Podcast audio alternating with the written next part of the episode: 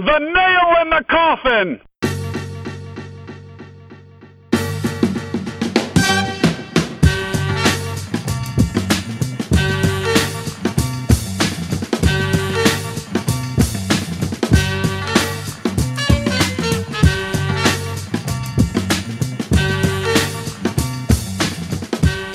Welcome to the Nail in the Coffin. It's episode number 89. Tom and Travis back at you here. Took last week off, but uh, I'll tell you who's not taking any time off, Trev. Uh, the Indians. Yeah, no kidding. We haven't talked in like two weeks. Uh, the Indians haven't lost since, and they, they were already on a little streak last time we talked. My God. So I, I was in Vegas last week, and that was pretty much the, the main reason why we weren't able to put a pod together. And, um, you know, I was a little bummed out. I, I put in a little wager on my last day there on on the Indians to win the World Series just because they were rolling. And I was thinking to myself, man, I didn't really get particularly great odds on this. I, yeah, you, oh, you, you bet at the, the worst possible time, probably. I don't know. I'm, I'm I'd have to go back and look now. I, I can't imagine they're getting any better. I mean, you add another yeah. five or six wins onto it. Yeah, that's true. And guys are going to come back soon, so it's a good point. Um, it's it's funny you mention odds. Um, I saw odds yesterday on the game um, that Kluber pitched against um, name I can't even remember, but uh, it the Indians were minus five hundred. Jesus. On a baseball game, one baseball game. If if you're if you're not familiar, that is fucking unheard of. That's probably the far and away the highest odds I've ever seen on an individual baseball game before. Like that, that's a ridiculous figure. I yeah, I've I've never seen that. I, you know, I was just I've been thinking about this all day because I knew we were going to record this tonight. And you know, when I watch sports, I try to think a lot about parallels to past examples, past games, teams, moments, and try to draw connections between things that have happened in the past and, and what's going on now, just to try to put some sort of context around what we're seeing.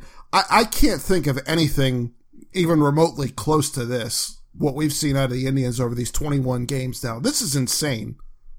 Yeah, I don't think there is any context that can, that can really be provided. Um, it's completely unheard of. They're they just hit 21, so they now have, depending on how you look at it, um, I guess. So it's weird because for the last three weeks, well, I guess last week and a half, since the streak seemed very legitimate, um, everyone's been saying the mark is 21. Now that the tribe has hit 21. Everyone's talking about uh, the Giants from 1916, apparently. That's so, a bullshit mark. It is, and I'm not sure I really understand how, how you can make the argument. Um, but again, for those listening, if you're not aware, the 1916 New York Giants won 12 games in a row, had a tie game that was not counted towards their total record, and then won 14 in a row. So that's 26 wins total there. Um, I'm not sure how you just discard the tie um, and pretend it didn't happen, but apparently that's what some did back then. Um, I spent way more time looking into baseball that happened 100 years ago than I would have expected for the last couple of days. It's an unbeaten uh, streak. It's not a winning streak. Right, and that's what I don't. That's why I don't get why people are clinging to it like it is a winning streak. And didn't um, they also play like 31 games in a row at home or something like that too? Oh, I, that I don't know about. They the had some absurd is, homestand in that in that season, I think. Yeah, it's weird. Um, it wouldn't surprise me. Um, shit was weird back then. There was only what eight teams right. anyway, so you had to play a lot of home games. There weren't that many. You know, half of your games are on. At, if if half of your games are at home, um, you're gonna play a ton of home games. Um, but in general, it's weird because, like, I'm not sure. A integration alone should disc. If, if it was before integration, I don't want to hear about it. um, second, like you said, if, if there's a tie game and you're and you're allowing games to end in a tie, which isn't allowed anymore, um, tough shit. That counts for that counts for your record. Um, so I'm not sure exactly how they came to that conclusion, but it is what it is. Anyways, so they right now have at least the second longest. They're tied for at least the second longest streak. It is, um, it is the longest for the American League now. Longest for the American League. They're tied with like the 30 something Cubs. Um, and yeah, it's it's unheard of, and, and the way that the game is even out, you're not supposed to go on long winning streaks in baseball. Um, it's not unheard of in other sports. Um, but it, the way baseball's set up, you're just supposed to kind of get worn out every once in a while and just have an off day. Um, and the Indians' off days haven't been off enough for them to lose one. So uh, it's been a hell of a lot of fun, that's for sure. Oh, it's it, it's unbelievable, and, and the thing that really blows me away about this, I mean, you could throw out any sort. There's just all sorts of stats that have been coming out of this streak, but I mean, I saw as of last night, the Indians were outscoring their opposition by like over five runs a game. I think.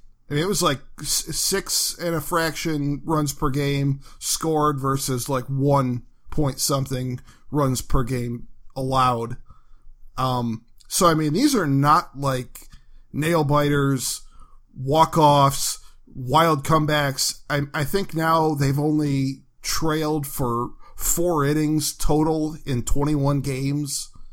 I mean, it's just overwhelming every night. I mean, today you had a two run game. I mean, there was, I guess, a little bit of drama in there, maybe especially before uh, the the last home run was at uh, our, our, boy Bob Perez. But uh, big shot Bob Perez. That's right. But um, I mean, there there have been more games that have ended, I think, in double digit margins of victory than there have been probably one run games, right?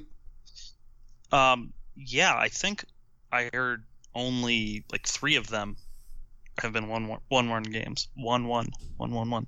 Um, stat I heard today, and I wanted to go back and confirm it. I didn't really have time. Um, the two unearned runs today um, off of the Yandy Diaz error um, are the first two unearned runs during the streak. That's how good the defense has been. Um, which, I think in general, defense gets really kind of overlooked in baseball. Um, it's always pitching and hitting. Um, and I think a lot of times defense kind of gets taken for granted. Um, make no mistake, the Indians' defense is a huge factor in why they're winning so many games right now. Oh, I, mean, I, I, don't, I, I, don't, I don't know if that stat is true. It seems so ridiculous that I'm not sure I believe it. Um, but if true, that is just an absurd number. The other one I heard was that the Indians have more home runs than they've allowed runs. Yes. During the streak. Yes. Which is fucking bonkers. like every there's all the thing about there's so many things that so many like stats that can be thrown at you and you're just like there's no way that's true. like it's everything that's happening is just this this weird confluence of events that are not supposed to all happen. No. Um, and it's just fascinating to watch. Well, that actually kind of leads me into the next thing. You, know, you mentioned the defense. One of the guys that's been most responsible for kind of setting up that whole defense and, and holding things down, uh, Giovanny Urshela, he's the only guy on the roster that has appeared in every single game in this streak. Um, really? Yeah, he's it. And that I mean, is interesting. Games he hasn't started, he's been a, a, defensive replacement, and I think he had a couple of great plays today. Um, yeah, he did. He actually had a couple really good plays um, that kind of got the Indians out of a jam in the I think sixth. Right there, you go. So yeah, he's the only guy, and um, yeah, I think that's kind of enabled the Indians to shift things around. And uh, you're, I mean, I think you're going to see uh, Jose Ramirez at second, most likely for the rest of the year. Uh, and if and when Jason Kipnis ever comes back, and they're already talking like he's going to take a shot at playing center field. I think he was an outfielder in college, so uh, that that's going to be kind of interesting because that center field spot opened up with with Zimmer uh, breaking his hand on that freak play the other night. But um, you know, I mean, the bigger point here is it's not like it's just the pitching staff that's carrying them. It's not just a couple guys in the lineup that are, you know, batting 465 over the last two weeks or anything like that. I mean, guy after guy after guy contributing to this. I mean, different guys in the lineup are hitting. I mean, the lineup looks different every day. I mean, they're trying guys in different spots on the order and, um, every, all the starters, you know, the bullpen hasn't allowed a run in God knows how long. I mean, it's, it's just unbelievable how you know, you see stretches where guys will, you know, a guy will get hot here or a guy will get hot there, and maybe a few guys will string it together and you can rattle off some wins. Everything's working on all fronts right now. Yeah, it's like it, it kind of seems like there's a different guy that steps up, and it's never a guy that you really expect. Like, yeah, the the the normal guys have been steady. You know, Lindor and Ramirez and those guys have been really good. Um, but it seems like just when you need it today, for example, they they were up, I think three one, and then or maybe it was four one, and then it got to four three, and out of nowhere, Roberto Perez comes in and gives you that insurance run. It happened again last night with a weird insurance. Like it's a different different way that they're finding to do it every game. It seems like, and they just um, keep finding new ways to win. And it's, I mean, a hell of a lot of fun. But it's also like, like you said, you're starting to wonder um, what. I, I guess what I'm thinking about now is how is this going to look? Is this what they're going to roll with in the playoffs? You got to think for whatever reason they're talking about throwing Kipnis in the outfield, and I get it because I agree that you shouldn't touch the infield as it's currently constituted. Um, Urshela's defense is too damn good to have on the bench. Um, but I also don't know like does Kipnis really merit a an outfield spot? Uh, spot? Center field's kind of the weird no man's land. You got uh, uh, you know, with Zimmer pretty much done for the rest of the year. Uh, yeah, in general, in the outfield, you got Chisenhall, yeah. Bruce. Um, Greg Allen's been playing really well. I mean, I don't anticipate him getting a ton of time in the playoffs, but he's been playing really well. Yeah, um, I mean, um, go ahead. I was just going to say, I think you you've kind of got now over these last three weeks or so. It's going to be kind of an open audition out there. I mean, Tyler Naquin's going to probably get a look. Greg Allen's going to get some time out there. I'm sure once Kipnis is back uh, active, he's going to get some time out there in center field. The corner outfield positions feel a little bit more locked down to me. I mean, Jay Bruce is pretty much playing every day. Chisenhall is going to be solid. Oh, Austin Jackson's got to be the other guy you got to yeah, look at in center sure. field. Um. You know, we don't know if Michael Brantley's going to come back, but he's another guy that would have to probably factor into one of those. Uh, probably in the in the, the mix in left field, but um, yeah, it's it's a good problem to have, I guess. It's uh, a lot of different guys. Greg Allen, the thing that's interesting with him is um, excellent defender. I don't know if the bat's quite there, but uh, that was one of the things that putting Zimmer out there, I think, was a huge upgrade um, over what we saw in center field last year. So, um, yeah, that'll that'll be real interesting to see how how that shakes out. And and the great thing is putting together a run like this, the Indians are so far ahead in their division. I mean, the, the Central Division title is a formality at this point, and um, they've put themselves in a great position to get home field through the AL. Um, they've got an opportunity now to to do some tinkering and, and try some things. Um, and they have. right. There's been certain games where I feel like you look at the lineup and you're like, ah, Tito doesn't care about this one, and then they go win like five nothing or something. Like yeah, jump all over somebody in the first inning yeah, again. Exactly. Like it's not like they're they're trying to win every game, but they're not. Tito specifically, I don't think is managing to win every game. I think he feels comfortable with where they're at right now, and he wants to see a lot of different things. He's in playoff mode, and he's thinking, you know, what, who can I put here? And he's fiddling with little things, you know, that he wants to see how they work. Um, and all of them seem to be working. So I don't, I don't know if he's getting what he wants out of it or not. That's the thing I, I was going to say is you, know, you think back to some of these teams in the past that have gone on crazy runs. The most recent one that I can remember was Colorado 10 years ago, where they won like 19 of their last 20 or something like that to get into, I think, a wild card. Was that the year that we would have played them? Yep. If we had beaten Boston? So that yep. was 07. Yep. Yeah, that was 07. And, um, they, but the thing was with that was, I mean, they were on tilt the whole way through September because they had to make up a ton of ground. Yeah, they kind of did what the Indians did a few years ago. Yeah. they just went on a mad dash at the end of the season right, to get in. Right. I think it was 2013. The Indians won like 10 straight to get to the top finish, wild yeah. card spot. 2013. Um, they they won won 10 in a row and and got a wild card. And that's been the nice thing here was they were they already had a lead in the division when this started. And I mean they didn't have it under lock and key like they do now, obviously, but you felt pretty good at that point, like, okay, they're in position. They're probably going to win the division. And I think that's probably taken some pressure off of them. I mean, like, was it last night or the night before? Carrasco could come out after six innings. Um, and again, it was because the offense exploded for like 11 runs or whatever.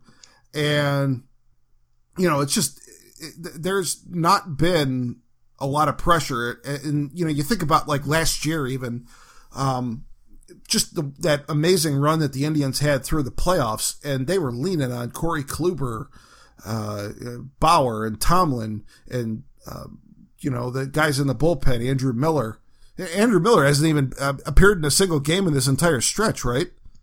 Uh, I I think he was out. Yeah, I think he was out before it started. Right. Positive, so I think so. So I mean, they, they they rode him into the ground and Cody Allen, and you know, by the time you got to the end of the World Series, those guys were gassed. And it feels like this time, with so many different guys contributing and so many, you know, be, having such a lead in the division, um, feels like the team is really uh, getting a chance to kind of set the pieces in place and and make sure everybody's ready to go.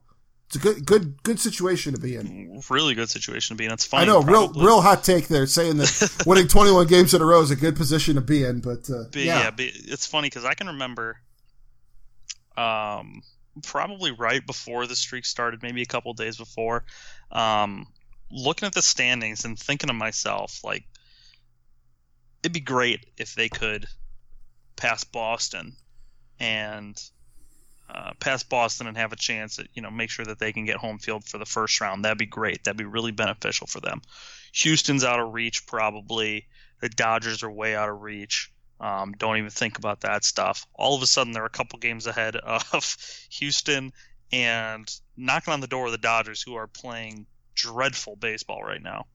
Um, they're obviously incredibly talented and won a lot of games so far, but they're horrible like a dismal streak. As good as the Indians have been, the Dodgers have been that bad. Um, I still think probably three games with only I don't know what 15ish to go. I don't know exactly what it is, but um, it's going to be probably hard to catch because I think the Dodgers will probably right the ship here fairly soon. Um, but yeah, I mean, you couldn't ask a month ago. You couldn't ask to be in better position than you're in now. No, and they were in pretty decent position a month ago, honestly.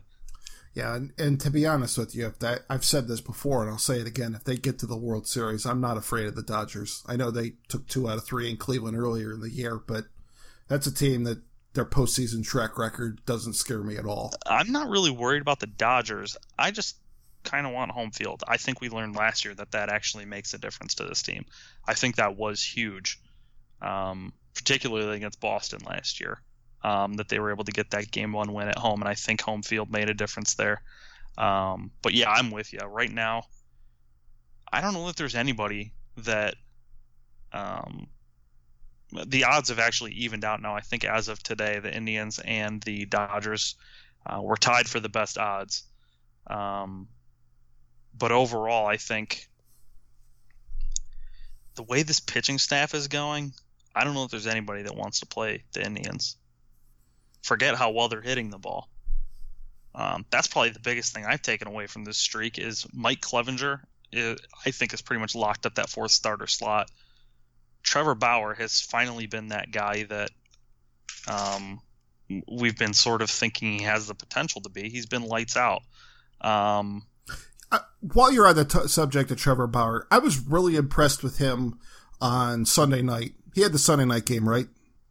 Um, Carrasco was Sunday, I thought. No, I think it was. I think Bauer had the Sunday night game because he okay. he had not real great control, especially it felt like with the curveball, and it was it was all over the place, and you could tell he was searching for it just a little bit, and he still I don't think he walked anybody, and turned in a great outing. Gave up I think one run in his start there, and to be able to perform like that when he doesn't have everything locked in, I don't think we see that from him in, in past years. That felt like a performance that you would not have got from gotten from him in the past, and I, it was really impressive. And I thought it was a great sign um, if he's going to be starting some games for you in the postseason. Yeah, hundred percent. And I was probably two months ago. I was team get rid of Trevor Bauer. I was done with him. Um, and he's done a complete 180. Seems like a guy who it's finally clicking. I think Robert uh, Roberto Perez has um, the the relationship they have. I think has made a huge difference um, in how well he's been pitching lately. Um, the rapport the two of them have seems to be making a huge difference, and I think in general it's it's the Trevor Bauer we wanted when we traded for him, and it's the one that we saw like glimpses of you know, at times you would see him have one of these outings, but it was always sandwiched between two, you know, two bad ones. Um, and how many times have we seen a situation where a one run inning turns into a five run inning? Yep, just gets away from him. He's been prone to that. Um, that's one thing he's been much better at is getting out of jams instead of making them worse. So I'm with you on that too. Yeah. Man, this have you been to any games during the streak? I have not. I'm going tomorrow though. Are you? Yeah. I got to get down there again. I, I, I, you know, with the lunchtime game today, I, I obviously I work right across the street from center field. I took a walk down there and just walked past the stadium and and went down around the corner and got lunch. And I came back and they got next to the parking garage under the trees. They've got those picnic benches and I sat out there and ate lunch while everybody was getting into the park and they had loudspeakers on out there and you could listen to Tom Hamilton and you get the whole roar of the crowd. People are still coming into the gates. I'm just sitting with total strangers at this picnic table and Jay Bruce hits the home run in the first inning and I'm high fiving people I don't even know. and it was great. It was just, I'm like, this is awesome. And the only thing that sucked was I had to go back to work and everybody else got to go into the game. But, um, just what an atmosphere. I mean, you just think about like where things were down there uh, in past years. And I know like the attendance dipped down for a few games this week. And I mean, that's going to happen in September. I mean, it's just a, a, fact of life when everybody, the kids all go back to school and things like that. Um, but I think, uh, today they had over 29,000 and the walk-ups or day of the game ticket sales it was like 4500 yesterday. It was over 5000 tickets sold today. Um, people are turning out and the tv ratings have just been through the roof. Um, the buzz around town for this right now it's it's awesome. It's tremendous yeah and 29000 for a noon game on a, on a wednesday it's huge. That's huge number. And the ratings like you said the ratings have just been insane. Um, I think last like five or six games have all been like 11 or higher, which is a huge number. Um, yeah, people are watching, and I, I'm never one to knock people for not going down to games, especially during the week, because I don't know. I get it. It's kind of a pain in the ass, even if, um, even if it's not a money thing. Um, it still takes a lot out. You know, it's it's it's a bit of a chore at times, so I get it. Um, but people are interested regardless of whether you're selling out every game. People are very into this right now. Um, there's there's a very palpable like that word palpable. Yes. uh, there's a very palpable energy in the air right now. I feel like, um, and they're they're rewarding you for it. They're gonna they're gonna be a lot of fun, and I I imagine that we're gonna see the same sort of crowds that we had last year for the playoffs. The place went nuts for the playoffs. I think you'll see that. Um, maybe even more amplified from last year. Um, I hope not for the sake of the secondary ticket market, but um, I think it's going to be, you know, I think it's going to be a hell of a ride. I mean, right now, riding out this streak, but I'll be honest with you, I kind of want.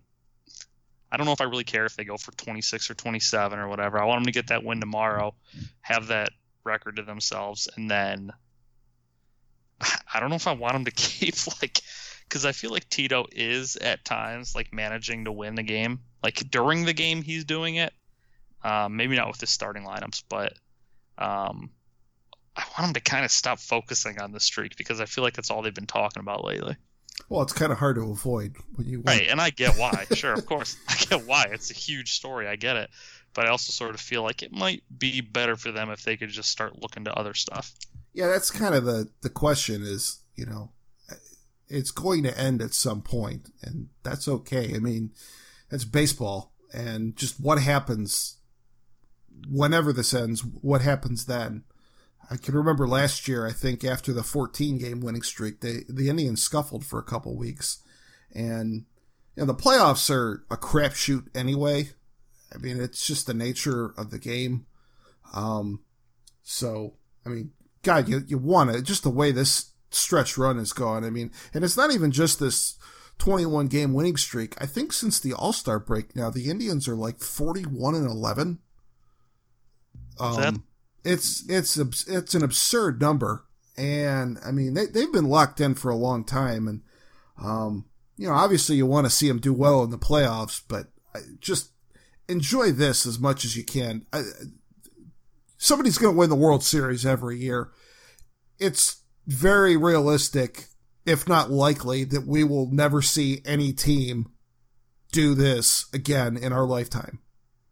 I mean, yeah, baseball's been being the American League. They've been doing this for over a hundred years, and I mean, nobody had done what the Indians uh, accomplished today. Um, so uh, th- this is once in a lifetime stuff. I mean, it's and it's the thing about it is, is it's not it's not really that big of a deal long term. It's a hell of a lot of fun right now but by in no way is it I think indicative of or or a good predictor of what you should expect in the playoffs.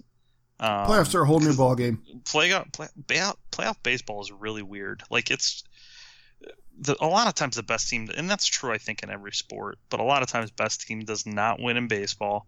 Um, I think it's true in every sport, probably except for basketball.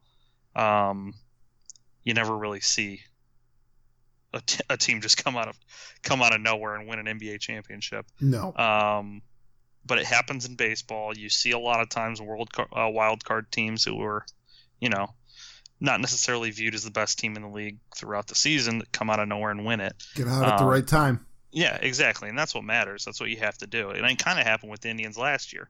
Um, obviously, they came up a game short, but um, I feel like every series they were in, people were talking like, "Oh, you know, this I, I don't think people picked them to beat Boston or Toronto or Chicago. I think they were kind of the underdog in all three of those series. Um, but they just kind of got hot and they had the right combination of pitching and hitting at the same time and all that stuff. Um, so yeah, like you said, just enjoy the streak now while it's happening. Um, when it inevitably ends, um, get ready for the playoffs and start working towards that instead. Yeah. Oh boy. Um, anything else about the tribe? Um, just another bonkers number that I saw today. Um, Fire away! I can't get enough of these. Jose, and this may have changed. This number may have changed because it was one of those graphics mid-game. Um, this season against the Detroit Tigers, Jose Ramirez is batting 492. I love it. Not, that's not like a team that like an interleague team that he played three times. Right. That's a division rival that he plays a ton. Yeah, you're and seeing them 18, 19 games. Them. Right, exactly. Like that showed up on the screen, and I had to do like the uh, the old cartoon rub the eyes double take thing. Like, bloop, bloop, bloop. exactly.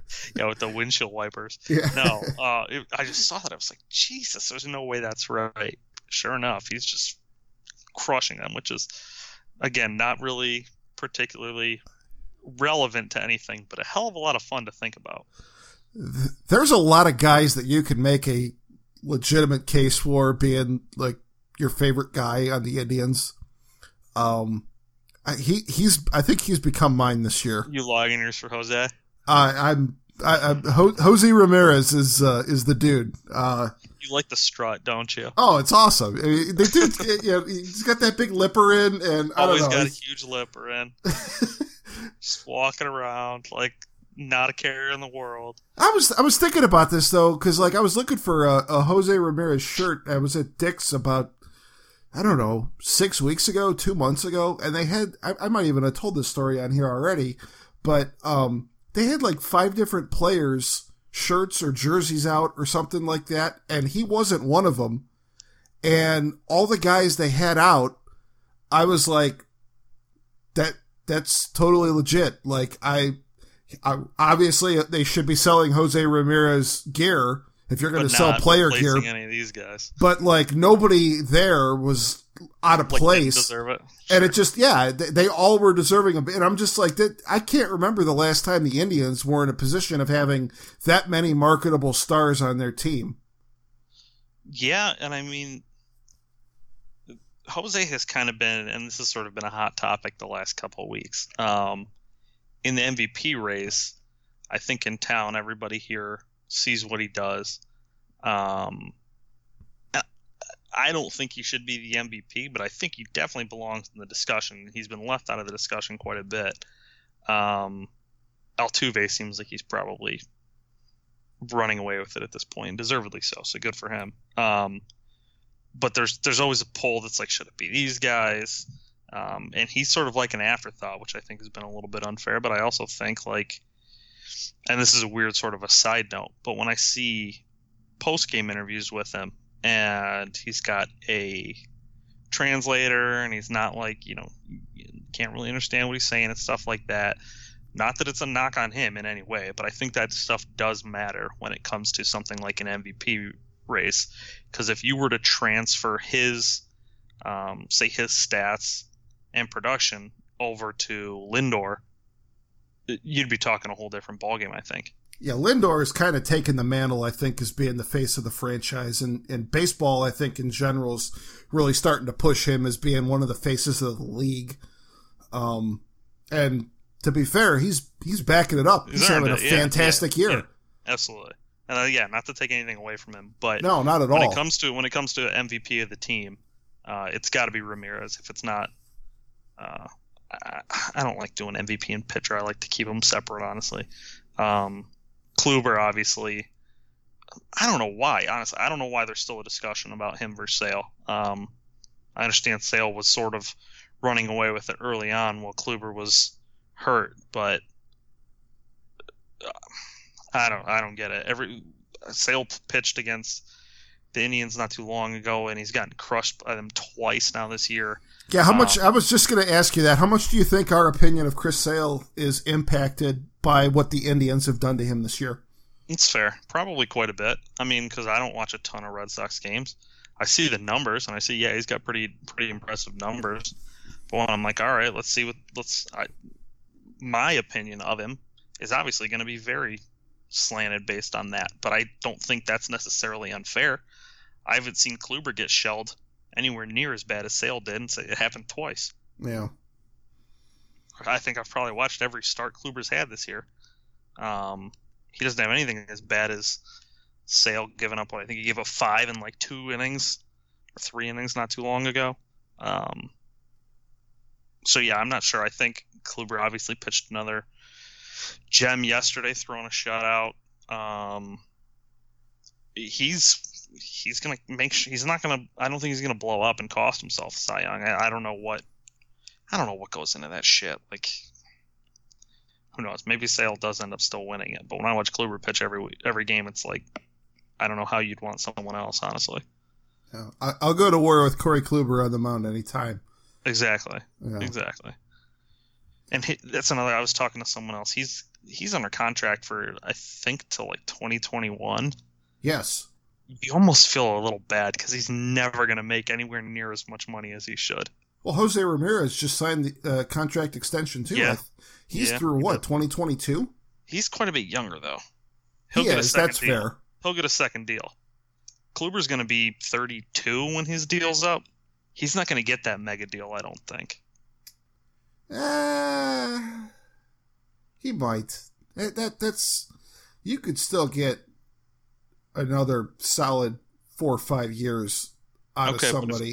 If, if Kluber was about to be a free agent in two months, he'd be making thirty million a year probably. Yeah, like something obscene. So, um, I mean, yeah, I shouldn't really feel bad for a guy who I think is still making like 10, 11, 12 million dollars this year. But, and I don't know that he really cares that much about it. he seems to be a guy that's kind of just likes playing baseball. so, so uh, even though he doesn't really look like he's having fun, but um, yeah, as far as pitching goes, I'm not sure there's anybody. I, I know Kershaw's incredible, and everyone kind of widely widely accepts that he's the best pitcher in baseball. When I look at uh, when I see Corey Kluber pitch, I'm I I never like doubt uh, that he's going to get you through the game. No, and if you give him a lead of any kind, it's just over. Call it. Just call it. Right. Yep. exactly. And I was I saw some like nut stats on him. I know I keep throwing numbers out there. Um, the way he the way he gets better like as games get later is just insane. Like he's he's noticeably better after like a hundred pitches. That's really hard. I mean, see. you think Yeah. about when guys have seen you two or three times already and they're coming up again. That is typically a, a normal pitcher. That's when those guys are going to start getting hit more. Yep. And yeah, if you got somebody that's you know locking in even to an even greater degree at that point, that's that's really special. Yeah, I want to say after like 100 pitches, guys are batting like a buck 20 against him. Um, and like third time through the order, he I think is when like he has the best like average or something. It was it was some stats. Just it's not the way that pitching normally goes. Um, but that's sort of par for the course for this team. It seems like. Yeah. Oh, good stuff all around. Um, yeah, I'm just throwing out random numbers. we could go all night with those. Yeah. Maybe that wouldn't be the worst thing in the world, but uh, I, I honestly love that. That's one of the most fun things I find in the games right now is is they're throwing up these these bizarre figures about things that have happened during the streak, and you just look at them and you're like, all right, that's pretty cool. What what's the next one? and then an inning later, they have another one for you. yeah, if you work in stats for a living, you are having a field day with the Indians right now. Yeah, that that uh, Elias guy is making a killing. Busy as and the sports bureau are uh, Yeah, yeah, yeah. That bureau he's got with all the sports stuff. burning the midnight oil. That's right. Yeah. Um. All right. Let's uh let's hit a couple other topics here. Um, team that did not win over the weekend, but I got to tell you, I was still pleasantly surprised by was the Browns. Um, I, I have a few thoughts on that. I want to uh, get your opinions first. What did you take away from that game on Sunday? Um, I did not, I did not watch the whole game. I had a less than stellar Saturday, so I was we'll Uh, get to that reco- next. Don't worry. yeah, yeah. I was in so I was in recovery mode Sunday. Uh, I watched most of the first half, um, some of the second. I didn't see the whole thing, but um, I'm with you. I was pleasantly surprised. I thought um, I thought they showed up really well. They obviously, I don't know. It's pro sports, so you kind of want to stay away from the whole moral victory thing. Um, but when you can be within a field goal of the Steelers, or you know have the ball and a chance to win against the Steelers, um, you got to take that. You'll be happy with it when you're in the position that the Browns are in now. Um, so it's sort of one of those things where they got to stay competitive first, and then you know learn how to win after. And I'll be honest, it's the first time a Browns quarterback I've watched and been like, I really, I like the. It's He- the first guy that I've seen throw a ball, and I'm like, that guy throws a really good ball. He passed the eye test. That's Yeah. that's the first Browns quarterback I've seen in a long time that passed the eye test for me. And you didn't light your hair on fire. You weren't. You didn't come away stunned like, oh yeah, this guy's a franchise quarterback. We're done. Um, No, but, stop- like- you know, Three years ago, I, I was in the stands for Johnny Manziel's first start, and within five minutes of him being on the field, I knew that it was hopeless. It, it, it was it was that fast. You could say, just sit there and see this is over. And, that's five minutes more than I needed. well, I know that you were on him from the get go. That was uh, I, I tip my cap to you on that. But no, like you and you could just sense it in the stadium. Everybody realized it at once. Like th- there, there's no chance here, and we're not just talking about for the next three hours. We're talking about going forward. And I'm not saying that like after watching one game of DeShone Kizer, I'm like, well, we got our quarterback of the future. I mean, he's got some things he needs to work on. He, he the, the internal clock has got to improve. Um, He's got to find some, and that's one of the things. Like without looking at all twenty-two film or whatever they call it, it's kind of hard for me to make any sort of grand proclamations here. But um, it felt like a lot of those sacks were after he had had the ball for a while. And is it, thrown is, it away. is he is it a case of him holding onto it too long, or can he just or his receivers that bad not getting open down the field? But yeah, you would like to see him get the ball away and avoid getting sacked seven times. But uh, th- there were plays that he made where it seemed like he was eluding rushers and then throwing a good ball down the field. Um, Yeah, and something like that, something like you know that internal clock, that's easily teachable. That's Yes. not like something that's hard to overcome. So if if that's one of the like primary complaints, you kind of got to think, you know, okay, we got something we can work with here. Exactly. Yeah, so that that was the one really good feeling I had coming away from that game, and the other one, um, that game could not have started any worse. I mean, you had a horrible first offensive series, a punt block in your own end zone, giving up a touchdown, and the Steelers are up seven nothing before they've even run an offensive play, and that had all the makings of just being another opening day train wreck against Pittsburgh, and the Browns fought back. Uh, they they steadied the ship. They got a little bit of a break on a few of the uh, personal fouls called on Pittsburgh. And by the way, how nice is it that uh, some of the Steelers' bullshit cheap shots that they've gotten away with on the Browns for years finally started getting flagged on Sunday. Four of them they did. Yeah, it's funny though. They now have this like two, you know, on your second one, you get ejected. Yeah, I feel like at one point they were like, "All right, well, I'm gonna get my one, and then I'll be fine after that." Like, I don't know that they were that they were even trying to like, you know, a lot of times those plays come because guys just time things poorly, or you know, it's a it's a legit accident and they didn't really mean to do it that way. I, I didn't really get that feeling from Pittsburgh. I thought they were just going for it. well, they've gotten away with Um, that stuff. I mean, yeah. think about Mo, uh, Mohamed Mas- Massaquoi or uh, Colt McCoy.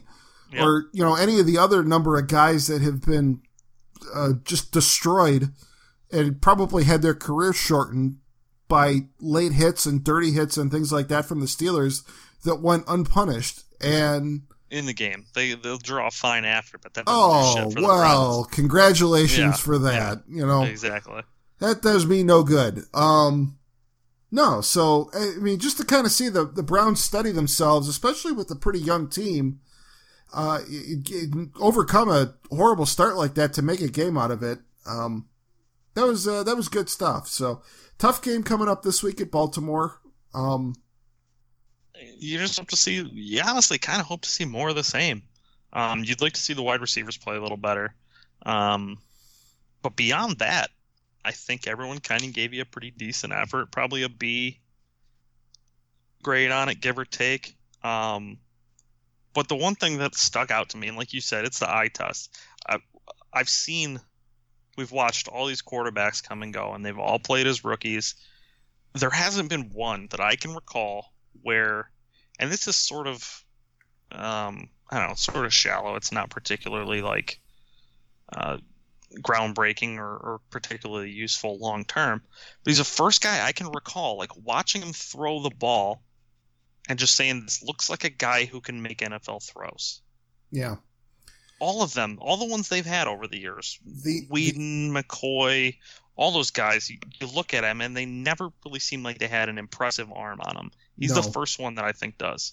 besides the internal clock, the one other thing, speaking of him making the throws, got to get a little bit of air under the deep ball. It felt like there were probably two or three plays where they had a receiver open down the field and he just, it was like, you know, if you're playing Madden and you hold the button down too long and you throw the bullet pass instead of the lob over the DB, you know, it's like you gotta you gotta put a little touch on it, get a little air under it, and and you know drop it in the bucket, so to speak. And um, again, though, same thing was like with the clock. I feel like that's the kind of thing that theoretically should be pretty teachable and is something that you can improve on as you go along. I mean, it was his first game. Yep, absolutely. So from from the standpoint of the first game, I'd probably give him overall. I'd probably give the performance an I don't know a C C plus ish. Um, but when you sort of give him that uh, what, what was the freshman forgiveness? Was that what they gave you in college? if, if, you wanted to take a class over, um, with that sort of adjustment, I'd probably give him a solid B plus. He played pretty damn well. Didn't make many like killer mistakes. Obviously, took some sacks, but um, overall, definitely something to build on. And if you're if you're if you're a Browns fan, you got to be encouraged by what you saw. Definitely. Um, less encouraging the uh, the Buckeyes on Saturday night.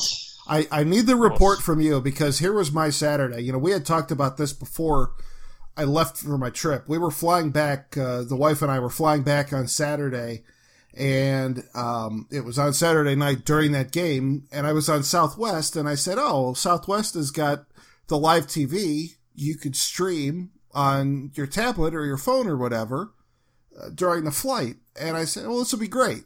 Well, um, Southwest gives you NBC, CBS, Fox, ESPN one, ESPN two, uh, and all sorts of news channels, Disney, uh, you know, all the basic cable. Uh, they do not give you ABC, which was the That's one channel that happened to have the Buckeyes on. So I had at one time, I think I had access to five college football games in prime time and no None Buckeyes. of them were the biggest game of the weekend. No, so um, I I spent an awful lot of time watching Georgia Notre Dame, which, to be honest with you, was a fantastic game between mm-hmm. two teams that I don't think are going to end up going anywhere in the grand scheme of things. But for one night, that was a lot of fun to watch. But uh, no, I, I I I need you to tell me what happened in the Buckeyes game. Um, well, the defense looked strong for about a half. Um, the offense looked like a lot of the same, sort of what we've grown accustomed to. Um, last week we saw J.K. Dobbins have a hell of a week. Um, this week we expected to see a healthy mixture of Dobbins and Mike Weber, who was back. Um, instead, we saw a lot of inaccurate passing, a lot of wide receivers not getting open, um, a lot of three and outs it was incredibly frustrating, especially to see live. Um, I was in a section kind of sandwiched between a handful of Oklahoma fans, so that didn't help things. Was Jim Ross one of them, or yeah, Jr. Yeah, Jr. was up there, uh, just yelling "slobber knocker" every thirty seconds. My God! It was a scene. It was a scene. Yeah. I, at one point, I think he yelled, uh, "That's Baker Mayfield's music." Um, didn't really make a whole lot of sense at the time, but um, but no, it was it was an ugly game on all fronts. Um, I don't think the final score necessarily is indicative of how much they. I don't think it's indicative of the, the gap in the two teams, and I don't think they outplayed them by that much. Um, but it was one of those things that they they were kind of treading water. The two teams were kind of treading water for a long time, and then Oklahoma had two quick scores and the game was basically over. And that's how it felt. I'd have to kind of go back. It's one of those ones where I feel like if I went back and rewatched it, which I won't be doing, um, if I went back and rewatched it, I might feel differently about what, the first time. Um, but everyone thinks the sky is falling and JT Barrett's the problem. I will tell you this the wide receivers are as bad this year as they were last year. And that's incredibly frustrating because um, that was the one the one position group that I thought they've got to get better. They're going to be more talented, um, and they'll be where they need to be. Uh, they're not even close. And um, I'm not usually fire coach guy, but Zach Smith has he's the wide receivers coach. He's kind of been one of those guys who has been around for a long time. Players seem to love him. He's always He's really active. He's a really good recruiter. He's really active on social media. He's got this zone six hashtag that he calls the wide receivers, which he should never fucking be allowed to use again. Um, because those guys can't fucking find the end zone for the life of them. Forget catching the ball in general. Um, but he's also the grandson or son-in-law, no grandson, I think, of Earle Bruce, who is Urban Meyer's mentor. So it sort of looks like one of those. I'll throw your guy a, a bone here. He's not doing of all the position groups on the entire team. That one looks the most incompetent of all of them, and it has been that way for the last couple years. Even when they had Michael Thomas and you know Devin Smith and those guys who were really good, you still didn't get as much out of them as you thought you should have. Um, so that's been a pretty chronic underachiever as long as he's been there, and it feels like if there's someone that if there's a change that needs to be made, that's probably one of them. But I'll t- I will tell you this: if you're if you're one of the people that's saying, "Oh, JT Barrett's not doing anything good," as a guy who was there, receivers aren't getting open. You can't throw the ball for 300 yards if you don't have anyone that is open to catch it. And quite frankly, that's not changing hmm. from what I can see. All right. Are you surprised at, at the state of the offense for Ohio State right now? Yeah. I mean, yeah, hundred percent. Yeah, I thought Kevin Wilson coming in was going to be a good improvement. I will tell you what I think. It feels like they're trying to be who they want to be, or who they think they should be on offense, and not who they should be, like who they're who the talent on their team says they should be. Hmm. Um, they've got a big, strong offensive line, two stud running backs, and a, a quarterback who is at his best when he's running the ball. I don't know why they're forcing. They're trying to do this spread pass game all the time. I don't I don't know what the rushing numbers look like for last game, but I guarantee the numbers are much lower than they should be. Um, they're not running the ball like they should be, and quite frankly, that's that's the most frustrating thing to me. I don't know that I do. I think the offense looks. Am I surprised with how it looks? No, because I don't think the wide receivers are that good. So while they're running this offense, I I wouldn't expect them to be that successful with it. I'm surprised with the way that they're running the offense, um, but how the offense is performing with this offensive game plan, I'm not terribly surprised. No, hmm. if that makes sense. All right. Um, no, this is good stuff because I, I just it's hard for me always to kind of decipher what's going on with Ohio State, especially if I haven't seen the games like I like I missed Saturday night's game just because you know we we landed in Chicago for our layover and I had about 15 minutes before I had to jump onto the next flight so I was just kind of motoring through Twitter and everybody that's on there that is the most miserable existence so Ohio State football Twitter um, is one of the more uh, I can't just aggravating uh, communities I, I can find online anywhere, I think, in terms of sports fans. Because it just feels like to me, the expectations around that program are so high that if they're not up by three scores 15 minutes out of the game, everybody's like, the sky's falling.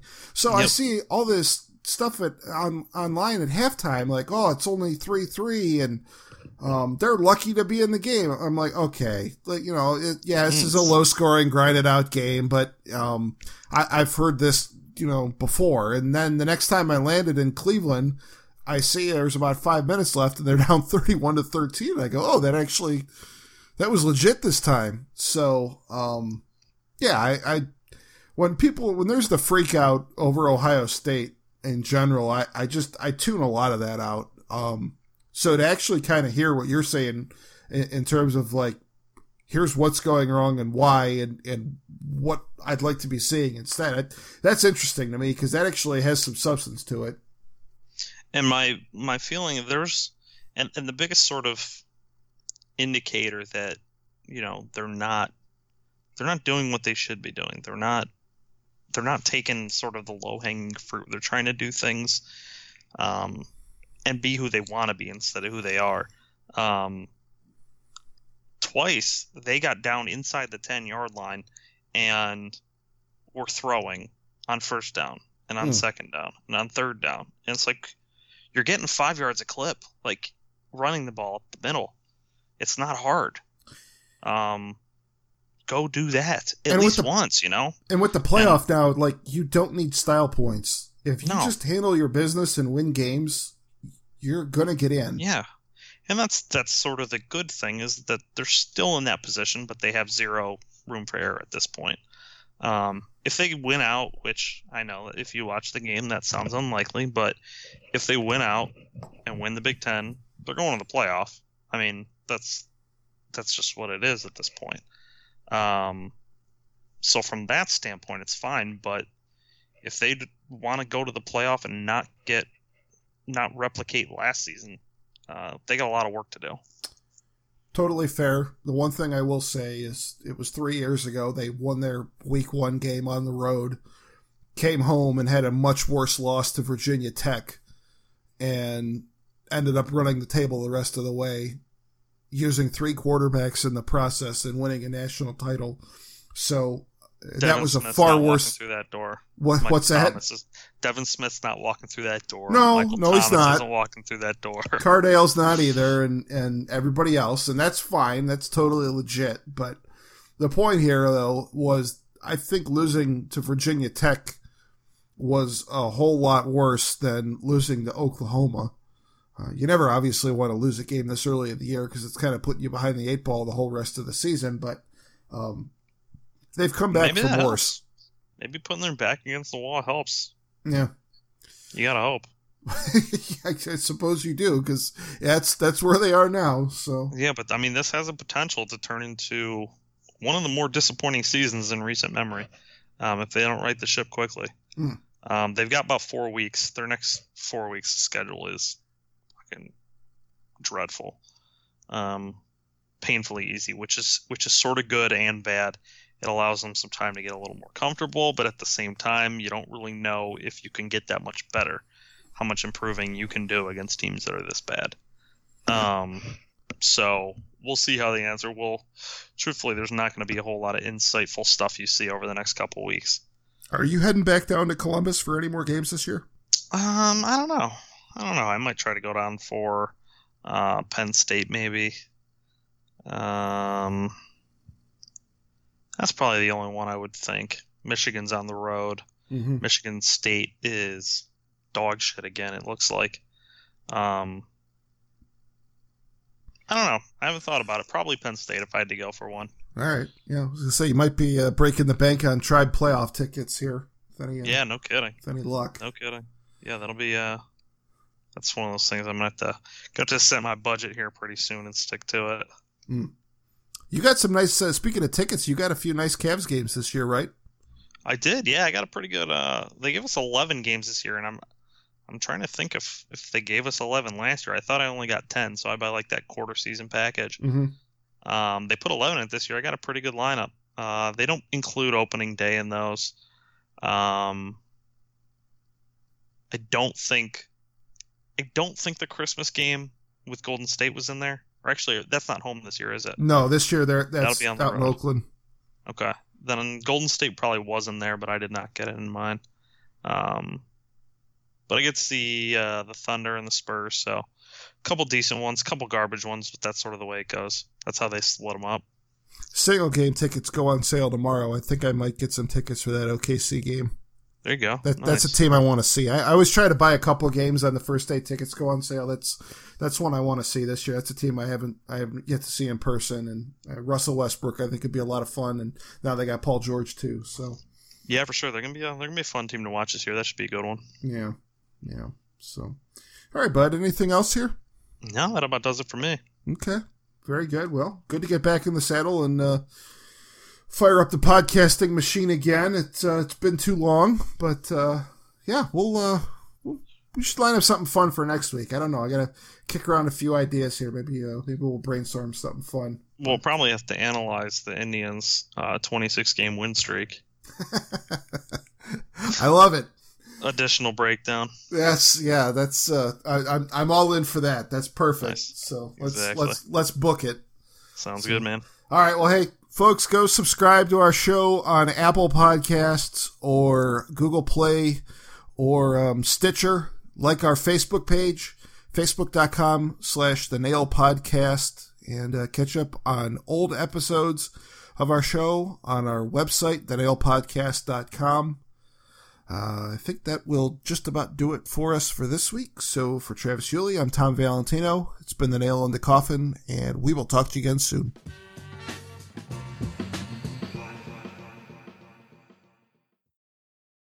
Hey there, my name is Michael Laminato, and this is Pit Pass F1, a brand new podcast that'll take you closer to the action of the world's most prestigious motorsport. From Monaco to Miami and Australia to Azerbaijan, Pit Pass F1 is on the ground and has you covered. Esteemed F1 journalists Julianne Cerasoli and Chris Medland will take you inside the sport every round. They'll keep you up to date with the latest news breaking in Formula One and the most influential views shaping the world of Grand Prix racing. Every Friday, we'll be bringing you a track guide and race preview, and Chris and Ju will be in your feed every morning from Saturday through to Monday to keep you up to date on all the day's action on and off the track. So if you want to be in the know on the latest in Formula One, subscribe wherever you get your favourite podcasts and visit us at evergreenpodcasts.com. Pit Pass F1, a brand new show for Evergreen Podcasts.